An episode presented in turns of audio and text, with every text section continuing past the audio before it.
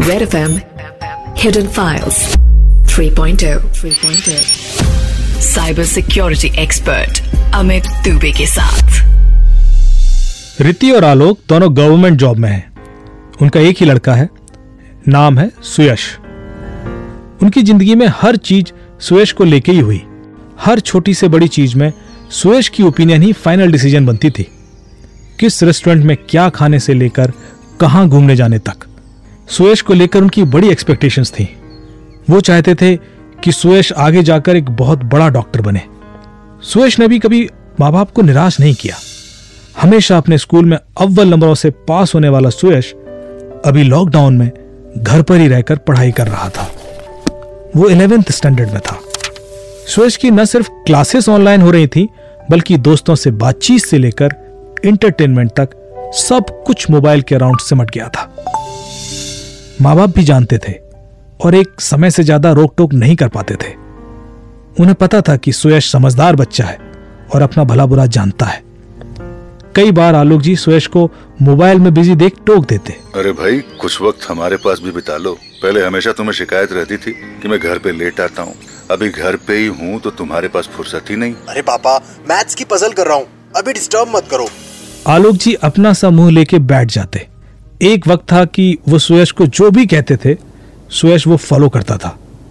और उसने कभी पलट कर जवाब नहीं दिया।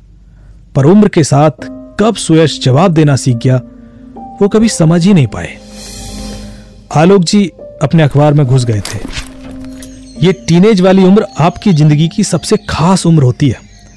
इस उम्र में आपने क्या सपने देख लिए और किस जुनून से आप उसके पीछे पड़ गए? बस इसी पर सारी ज़िंदगी की सफलताएँ निर्भर करती हैं। आलोक जी जानते थे और बहुत कुछ कहना भी चाहते थे, पर कुछ सोचकर हमेशा चुप रह जाते थे। रीति का भी वर्क फ्रॉम होम चल रहा था और घर में तीन लोग दिन भर लैपटॉप में ही घुसे रहते। ये लॉकडाउन भी अजीब था। यहाँ लोग साथ तो थे, पर शायद एक दूसरे के साथ नहीं। अभी चीज़ें नॉर्मल हो रही थी। लॉकडाउन खुल गया था और आलोक और रीति को भी ऑफ़िस जाना पड़ता था। उस दिन जब आलोक और रीति घर वापस आए तो थोड़ी देर हो गई थी। सुयश ने खाना नहीं खाया था। रीति ने पूछा, क्या हुआ? सब ठीक है? सुयश ने कहा, सब ठीक है। वाईफाई काम नहीं कर रहा है सुबह से। रीति ने कहा, अरे, क्या हुआ? आलोक जी ने सुयश की परेशानी सुन ली थी। उन्होंने मुँह धोते हुए बाथरूम से ही आवाज़ दी। अरे, एक दिन वाईफाई नहीं चला तो क्या हो गया? कोई किताब ही पढ़ लेते। इस इंटरनेट के चक्कर में तुमने तो किताबें पढ़ना ही छोड़ दिया। मुझे इंटरनेट चाहिए। और अगर ये नहीं चल रहा ना तो एक प्लीज़ बैकअप इंटरनेट लगवा लो और ये किताब वाला ज्ञान ना मुझे मत दो। आलोक जी एक पल को ठिठक गए थे। सुयश ने आज तक उनसे ऐसे बात नहीं की थी। बात करने की तमीज भूल गए हो? देखो पापा आप ना प्लीज़ अपना काम करो और मुझे अपना करने दो। और ये हर चीज़ में ना ये फालतू की सलाह प्लीज़ मुझे मत दिया करो मुझे कोई इंटरेस्ट नहीं है। आलोक जी कुछ बोल नहीं पाए। दो पल को ठिठक गए। उन्हें लगा वो शायद अपने बेटे से नहीं किसी अजनबी से बात कर रहे हैं। उन्होंने सुयश की ओर घूर कर देखा पर उसकी आँखों के तेवर बता रहे थे कि वो सुयश नहीं कोई और था। रीति ने मामले की नाजुकता को समझते हुए बात टालने की कोशिश की। अच्छा चलो अब खाना खा लेते हैं। कल मैं वाईफाई ठीक करा दूँगी। मुझे नहीं खाना। और ये वाईफाई ना कल सुबह तक ठीक हो जाना चाहिए। सुयश पैर पटकते हुए अपने कमरे में चला गया। सुयश ने इससे पहले ऐसा बिहेवियर कभी नहीं किया था। एक वाईफाई के लिए इस तरह बदतमीजी से बात करना। रिति और आलोक दोनों चुप थे। दोनों को बुरा लगा था। और वो समझ नहीं पा रहे थे कि सुयश ऐसा क्यों कर रहा है। आलोक ने रिति की ओर देखकर कहा, कुछ स्ट्रेस होगा, ठीक हो जाएगा। शायद उन्होंने रिति की आँखों में यह सवाल पढ़ लिया था। लेकिन रिति को समझाने से ज़्यादा वो खुद को दिलासा देने वाली बात लग रही थी। अगले दिन सुबह, रिति ने वाईफाई वेंडर को फ़ोन किया और एक कंप्लेंट डाल दी। पर शायद स्टाफ कम होने की वजह से उन्होंने एक दिन बाद आने के लिए टाइम दिया। अगले दिन जब रिति और आलोक घर में घुसे तो श्वेस काफ़ी गुस्से में था। उसने आज भी खाना नहीं खाया था। रिति ने पूछा, क्या हुआ? सब ठीक तो है? सुयश ने लगभग चिल्लाते हुए कहा अरे कोई मेरी इस घर में सुनता क्यों नहीं है? मेरी प्रॉब्लम की कोई कदर भी है या नहीं है? आलोक जी ने स्माइल करते हुए कहा क्या हुआ? कौन सी प्रॉब्लम मैं कल से वाईफाई के लिए बोल रहा हूँ। ये कभी ठीक भी होगा या नहीं? आप लोग मेरे लिए एक वाईफाई हॉटस्पॉट क्यों नहीं खरीद देते रीति ने समझाते हुए कहा अरे एक दो दिन की बात है। कल ठीक हो जाएगा वाईफाई क्या कल तक ठीक हो जाएगा? ये कौन सी ऐसी चीज़ है जिसको ठीक होने में सालों लगेंगे? अगर वाईफाई नहीं है तो ये लैपटॉप या आईपैड इसका क्या मतलब है? ये किस काम के हैं? आलोक जी ने समझाते हुए कहा सुयश तुम अननेसेसरी गलत बिहेव कर रहे हो। वो भी एक वाईफाई के लिए।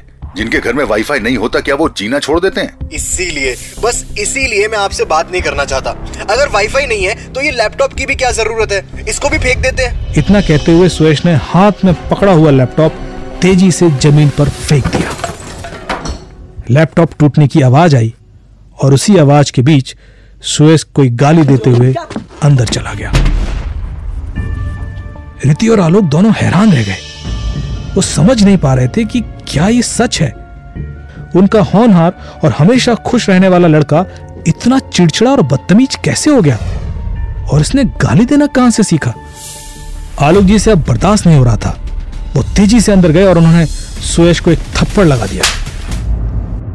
थप्पड़ खा के सुयश रुका नहीं, उसने और चिल्लाना शुरू कर दिया। आलोक जी में अब और हिम्मत नहीं थी और वो कमरे से बाहर आ गए और सोफे पर सर टिका के बैठ गए। ऐसा लग रहा था कि उनकी ज़िंदगी भर की कमाई उनके हाथ से फिसल रही थी और वो कुछ नहीं कर पा रहे थे। एक यही तो था जिसके लिए सब कुछ था। ऐसा कैसे हो सकता है? रिति ने आलोक जी को ढांढस बधाते हुए कहा। कोई बात नहीं। कल वाईफाई ठीक हो जाएगा तो ठीक हो जाएगा। वाईफाई तो अगले दिन ठीक हो गया पर सुयश का बिहेवियर नहीं। वो लगातार बिगड़ता जा रहा था और हर छोटी से छोटी चीज़ पर चिल्लाने लगता और उसने घर में गालियाँ देना भी शुरू कर दिया था।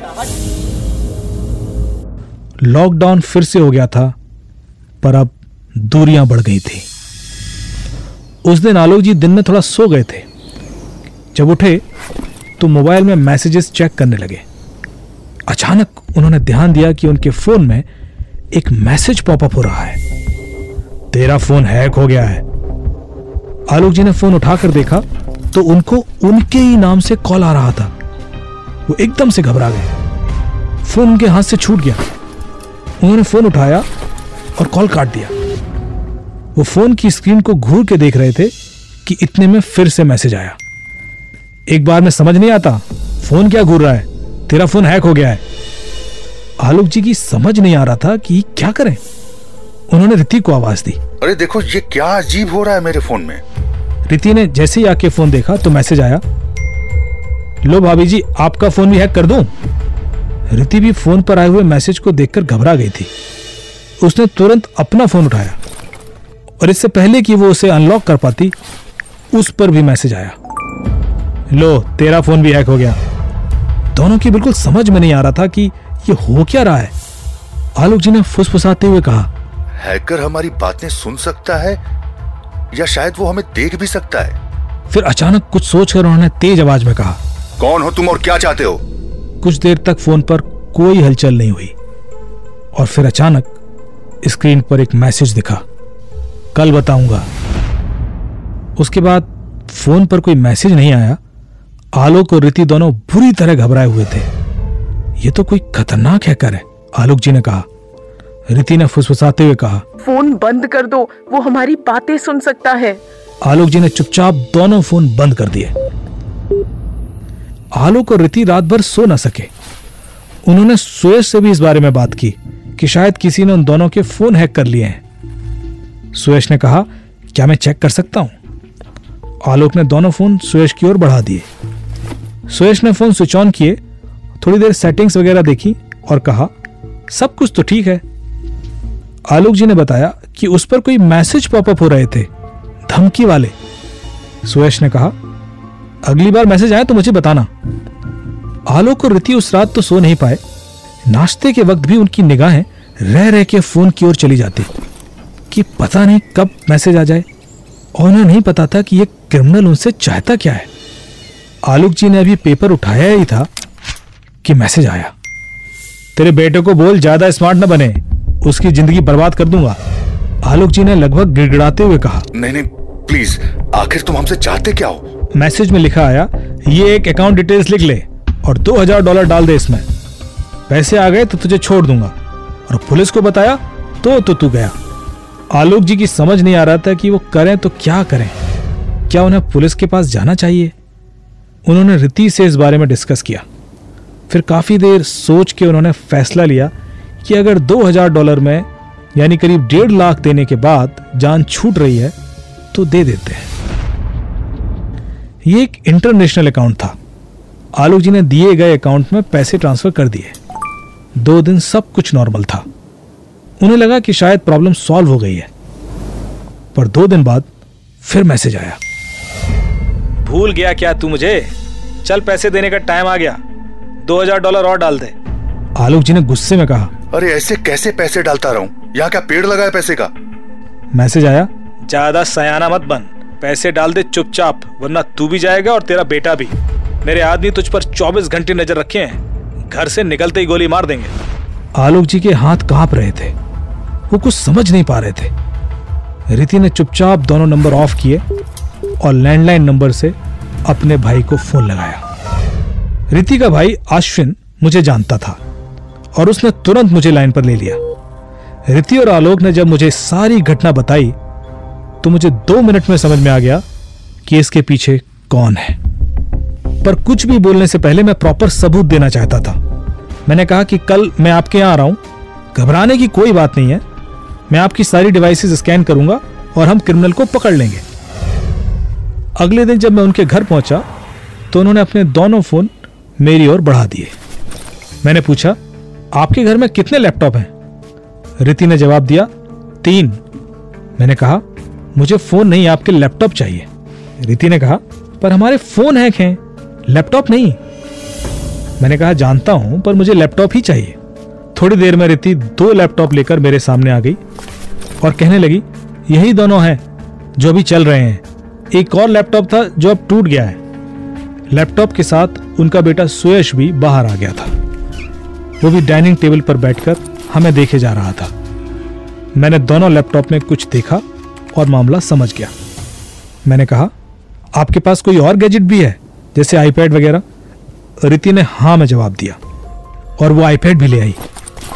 अब मैं आईपैड स्कैन कर रहा था। आईपैड में मुझे जो मिला, उसने गुत्थी सुलझा दी। मैंने आलोक जी से कहा, चिंता की कोई बात नहीं है। चलिए आप मुझे नीचे तक छोड़ आइए। मैं आपको डिटेल्स चलते चलते बता दूँगा। आलोक जी कुछ समझ नहीं पाए, पर मेरे साथ बाहर आ गए। बिल्डिंग के नीचे चलते चलते मैंने आलोक जी से कहा इन सब के पीछे और कोई नहीं, आपका बेटा सुयश है। मैं उसके सामने ये सब बताकर उसे शर्मिंदा नहीं करना चाहता था। आलोक जी बुरी तरह शौक थे। पर उसने ऐसा किया क्यों? ये ये कैसे हो सकता है? पहले मैं आपको बता दूँ कि आपको ये पॉपअप मैसेजेस आते कैसे थे।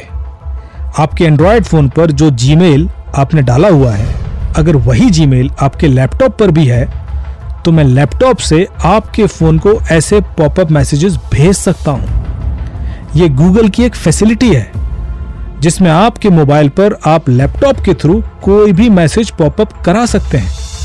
जो लोग इस फीचर के बारे में नहीं जानते, वो अचानक आए हुए इस मैसेज से डर भी जाते हैं। एंड्रॉयड डिवाइस मैनेजर यह आपको ये फैसिलिटी भी देता है कि आप अपने खुद के नंबर से खुद को कॉल भी कर सकते हैं। ये तो हमें पता नहीं था। आपके फ़ोन हैक नहीं हुए हैं। आपको सिर्फ़ गूगल के इस फीचर के थ्रू डराया गया है। मैं ये बात फ़ोन पर ही समझ गया था।